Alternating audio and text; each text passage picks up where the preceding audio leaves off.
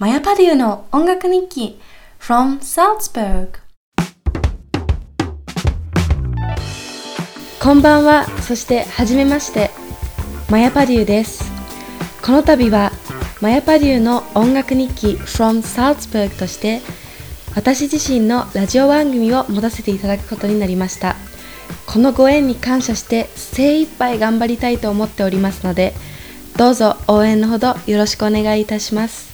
さて第1回の放送ということでまず私自身について少しお話をさせていただきたいと思います。先ほども申し上げましたように名前はマヤパリューと申し上げます。From Salzburg ということで現在ヨーロッパにある小さな国オーストリアのさらに小さな町ザルツブルクに住んでいます。ザルツブルクにあるモーツァルティウム芸術大学という音楽大学でピアノを学んでいます。生まれは茨城県です。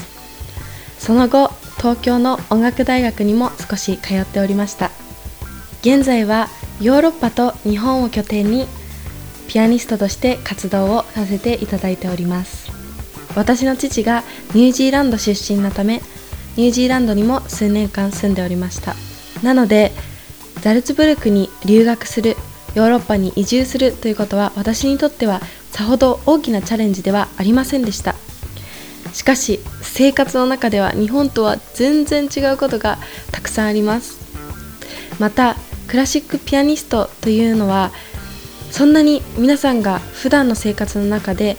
えー、よく目にする職業ではないのかなというふうに思っております。なので日本とはちょっと違う。普段の生活とはちょっと違うそんな私の日常私についてシェアしていけたらなというふうに考えております。また音楽日記という言葉をタイトルに入れさせていただきましたのでピアニストとしての私の演奏も毎週放送させていただこうと思っておりますのでそちらも楽しみにしていただけると嬉しいです。ということで今週はこんな企画を考えてきました。名付けてピアノ聞き分けチャレンジ。まあ、こ こんな感じのタイトルです。まあどういうことかと言いますとラジオ番組を持たせていただけるというお話をいただいた時になんて素晴らしいことだっていうふうに思ったんですね。テレビや YouTube、SNS といったビジュアルを重視する媒体が最近は主流になっておりますそんな中でラジオというのは耳、え、聞くということに特化した媒体だというふうに私は把握しております。音楽と本当に相性がいいとってもよくマッチする媒体というふうにも思うんですね。その特徴を生かした企画をこの第1回にはどうしても持ってきたいというふうに考えました。ショパンのバラード第1番は世界的フィギュアスケーターの羽生結弦さんもプログラムに取り込んでおり、まあ、皆さん一度は聞いたことがあるのかなというような有名な曲です。そのバラード1番というのをベーゼンドルファーとスタインウェイという2つの違うピアノのメーカーで弾くことができたので今回はそのベーゼンドルファースタインウェイで弾いたバラードを聴き比べていただきたいと思います。この2つのピアノにはとっても大きな特徴の違いがあります。きっと聞いていただいたらあれ？これはなんか雰囲気が違うな？うーん。あ私はこっちの方が好きかも。なんていう風に思っていただけるのかなっていう風に思いますしこういった風に音色などを比較することによってより深く曲を味わっていただけるかなという風にも思っております。なので私自身も皆さんがどのように感じてくださるかそのフィードバックをとても楽しみにしています。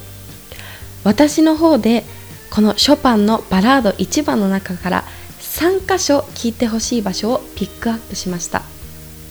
なのでスタインウェイベーゼンドルファーという順番でこの3箇所をそれぞれ聴き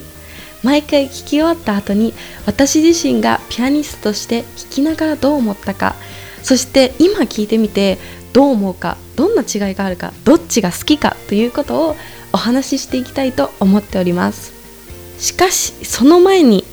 スタインウェイ・ベーゼンドルファーそれは何のことっていうふうに思う方もいらっしゃるかと思いますので私の方で少しだけ説明をさせていただきます。スタインウェイとベーゼンドルファーというのは2つのピアノのメーカーのお名前です。日本ではヤマハやカワイなどというピアノのメーカーが主類ですが私の住むヨーロッパではスタインウェイやベーゼンドルファーがよくコンサートホールには置いています。スタインウェイはアメリカでまず作られた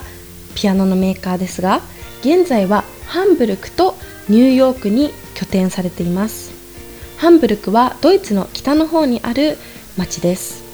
なのでそこから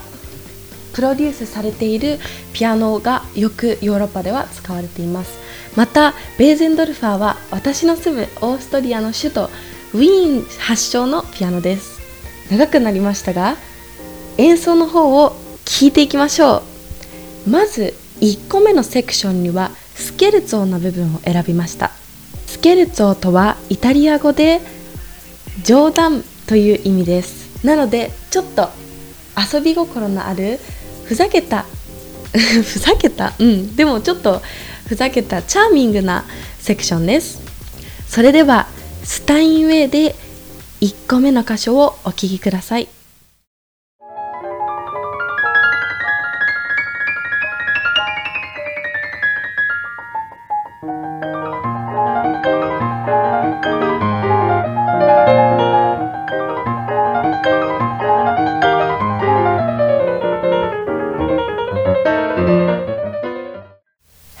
それではベーゼンドルファーで1箇所目をお聴きください。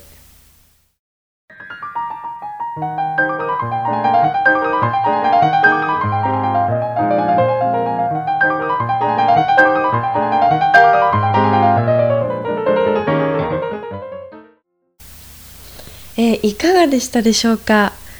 うーん。この部分は本当に楽しい部分ですね。私も弾いていてとってもハッピーでした。えっと難しい。どうしよう。うーん。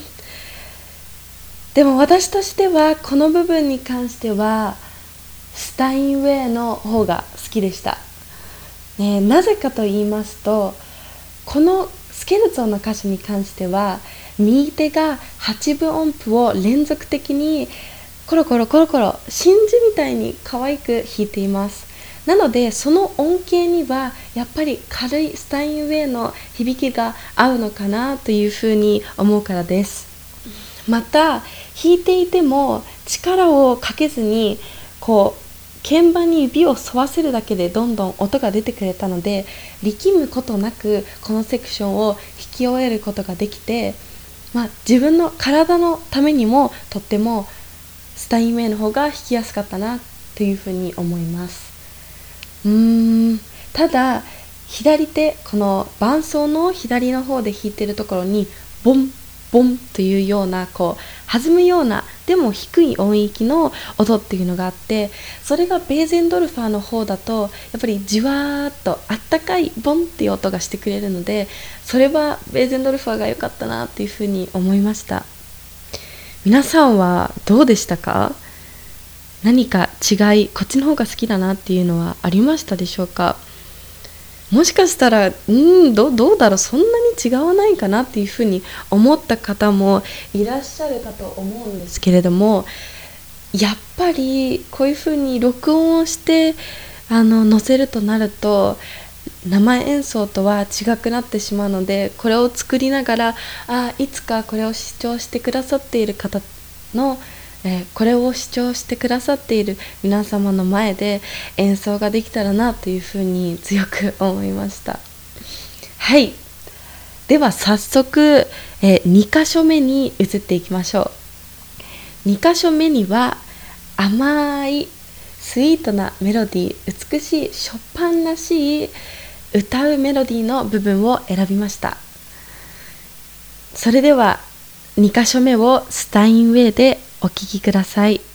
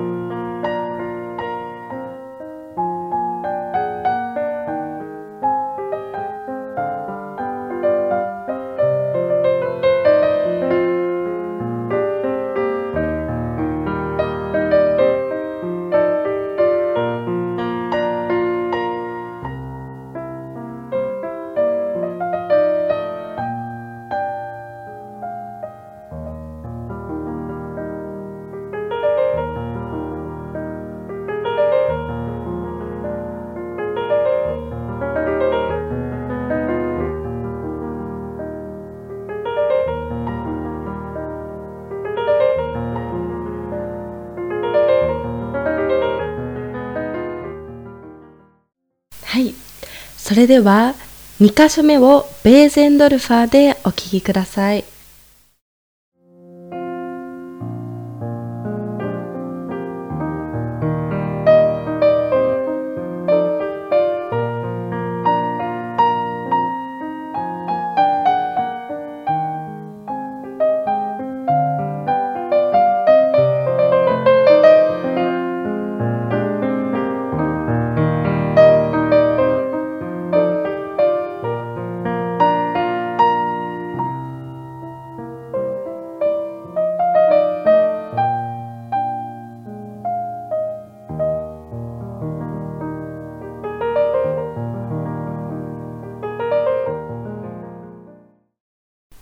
パデューの音楽日記 from Salzburg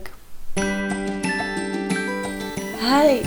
い。いかがでしたでしょうか？うーん本当に美しい。この箇所が私はバラードの中で一番好きです。本当に胸が締め付けられるような美しい旋律をもうどうやってショパンはこんなの作曲したんだろうっていうふうに思いますね。難しいけれども私はこの箇所はベーゼンドルファーが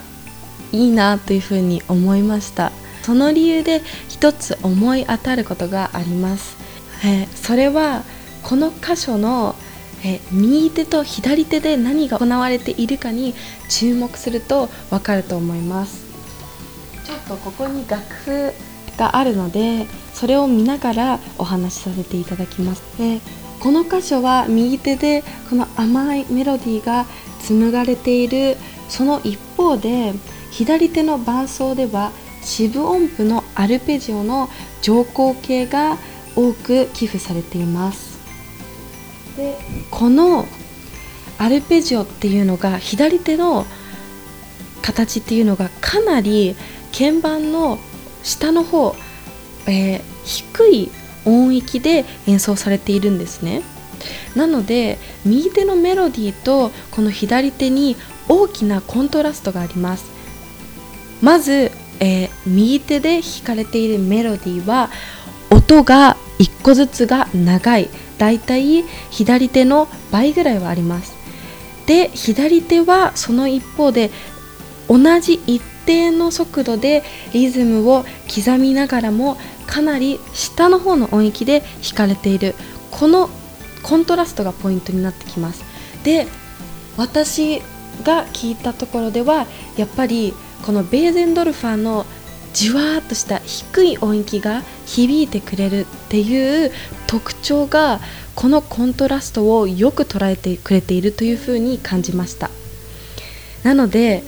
違う楽器が弾いているかのように聞こえるのではないでしょうか。まあただ言い忘れたくないのがこのスタインウェイのこう銀のサテンのリボンみたいに紡がれる右手のメロディーは本当に美しいなというふうにも思いました。まあこの先ほど最初に胸が締め付けられるようなという表現を使わせていただいたのですがショパンの音楽はこうただ美しいわけではないというのがポイントになってくるかなっていうふうに思います。ここで少しショパンについて紹介をさせていただきたいと思います。ショパンはポーランドのワルシャワ出身のピアニストでありロマン派の作曲家です。彼は1810年から1849年という短い人生を歩みました、えーこのバラード1番というのが作曲されたのが1831年なんですね。それはショパンがなんと21歳の時です。私よりも若いですね。まあなんて天才なんでしょう。そんなショパンはこのバラードを書いた時に人生のどういう地点にいたかというと、えーワルシャワから祖国を離れ、えーオーストリアのウィーンに来ていました。なんとまた音楽の都私の住んでいるオーストリアのウィーンです。でその後ウィーンに8ヶ月のみ滞在してフランスに渡るそのこう移住期に書かれたのがこのバラードです。この期間というのはショパンにとってはとても幸せな時期とは言えません。というのも、まあ、ポーランドにいた頃は天才少年天才ピアニストワルシャワで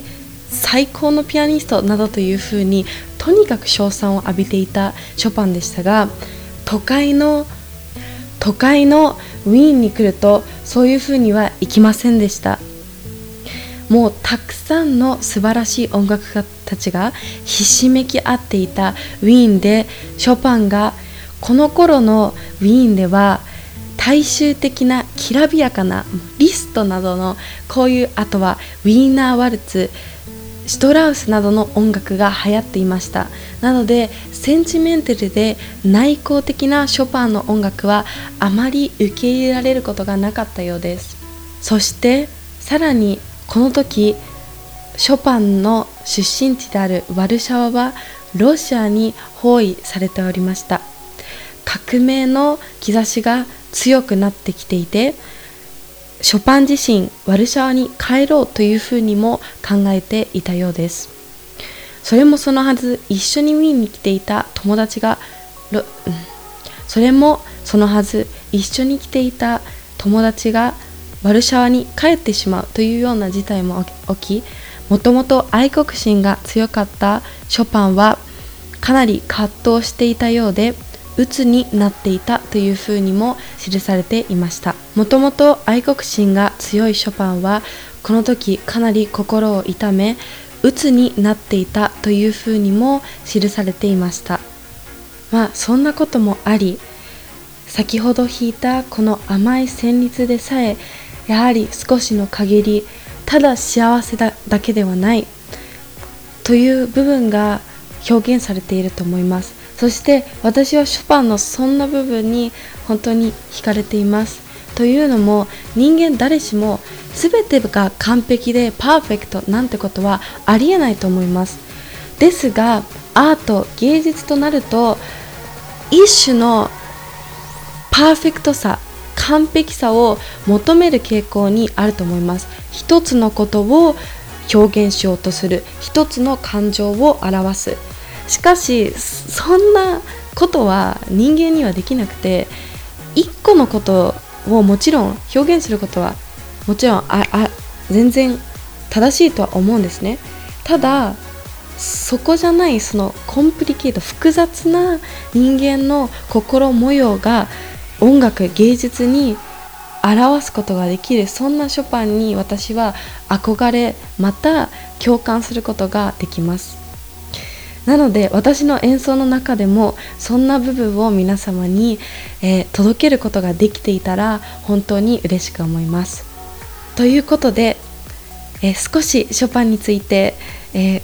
皆さんが、え興味を持っていただけたらまた嬉しいです。では3つ目の箇所に移りたいと思います。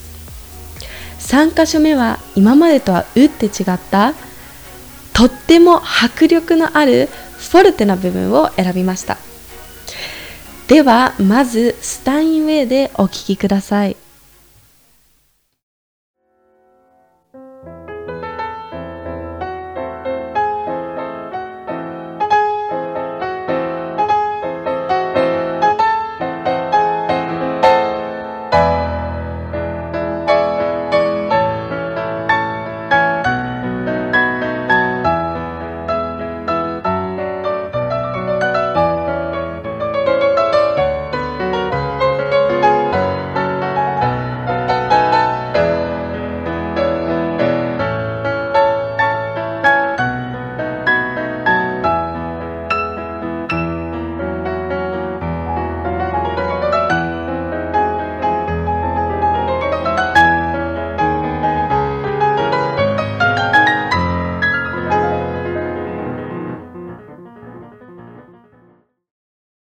それでは続いてベーゼンドルファーでお聴きください。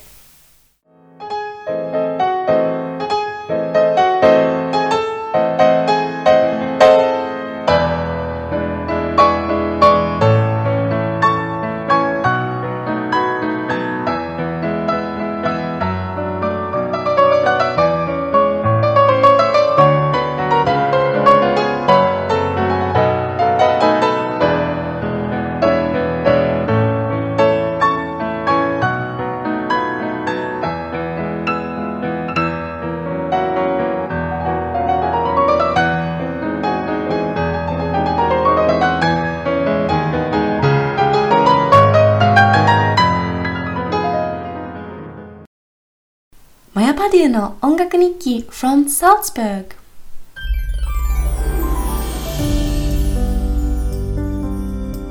いかがでしたでしょうか？うん。今までとはまた違うショパンの側面またピアニストとしての私の側面が見せられたのかなというふうに思います。うんこの箇所に関しては私はうーんスタインウェイの方が好きでした。というのもやはりこのフォルテで大きな音で和音がどんどん連なっている箇所。これはある一定の透明感がないとざわざわざわざわして何が起きているのかわからないというふうにもなってしまいがちです。それをスタインウェイはしっかりとコントロールして、えー、パッション、うん、違う。パワフルながらも美しくこうピアノとしての素敵な音色を保ったままこのセクションを弾かせてくれているというふうに感じました。また最初に申し上げるべきだったかもしれませんが私が弾いたスタインウェイのホールとベーゼンドルファーのホールは大きさにかなり大きな差がありました。スタインウェイを弾いたホールはとても大きなホールで観客もたくさん入るようなところでした。その一方でベーゼンドルファーを弾いた方のホールはサロンのような3 4 0人ぐらいが入るような小さめのホールでした。なのでそれも少し影響があったかのように思われます。ベーゼンドルファーをこのセクションで弾いた時は少し弾きにくいなというふうに思ったのが正直な感想です。というのもピアノ自体がとても大きく音も大きかったためこの小さなホールではどうしても音に負けてしまった私も全ての音を聞き分けることができなかったなというふうに思ったのが正直なところです。ただベーゼンドルファーではやはりどれだけ強く、えー、アグレッシブに弾いてもこう温かみがあるこう丸くそれを収めてくれるような、えー、特徴もあるので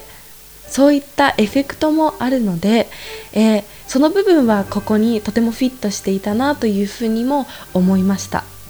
ただやはり弾きやすさ弾きにくさというのは、えー、私自身ピアニストとしてピアノ演奏した時にこう音を間違えてしまうとか体が力んでしまうということにも影響してくるので、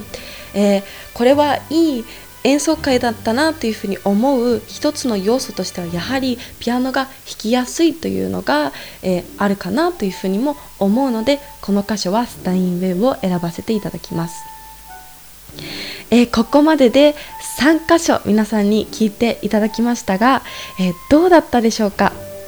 ちょっとマニアックな内容になってしまい申し訳ありません。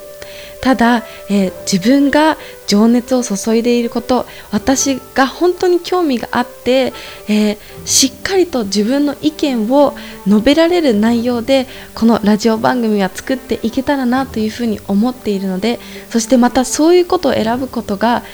えー、自分がラジオ番組をすることにこう価値を見いだしてくれるかなというふうに思っているので、えー、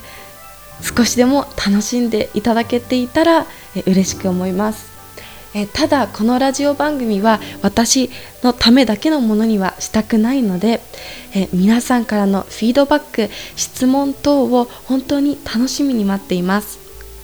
インスタグラムや Facebook、YouTube 等も活用させていただいていますので、そこでマヤパデュー MAYA PURDUE というふうに検索していただけたらすぐにヒットすると思います。えそちらでもメッセージや質問を待っていますので、ぜひ何かリクエストや質問がありましたら気兼ねなくメッセージを送ってください。それでは最後になりましたが今回このように私自身のラジオ番組を持たせていただけるということに感謝を込めて、え、とっても有名で、え、楽しいモーツァルトの2台ピアノのためのソナタという曲を演奏させていただきます、え、こちらは私の大好きなモーツァルトの代表作とも言える曲です「のだめカンタービレ」でも演奏されており皆さんにも馴染みのある曲なのではないでしょうか。またモーツァルトは私の住んでいるザルツブルク出身の作曲家です。なので今までの自分の知識すべてを集結させてこの曲を演奏させていただきます。それではお聴きください。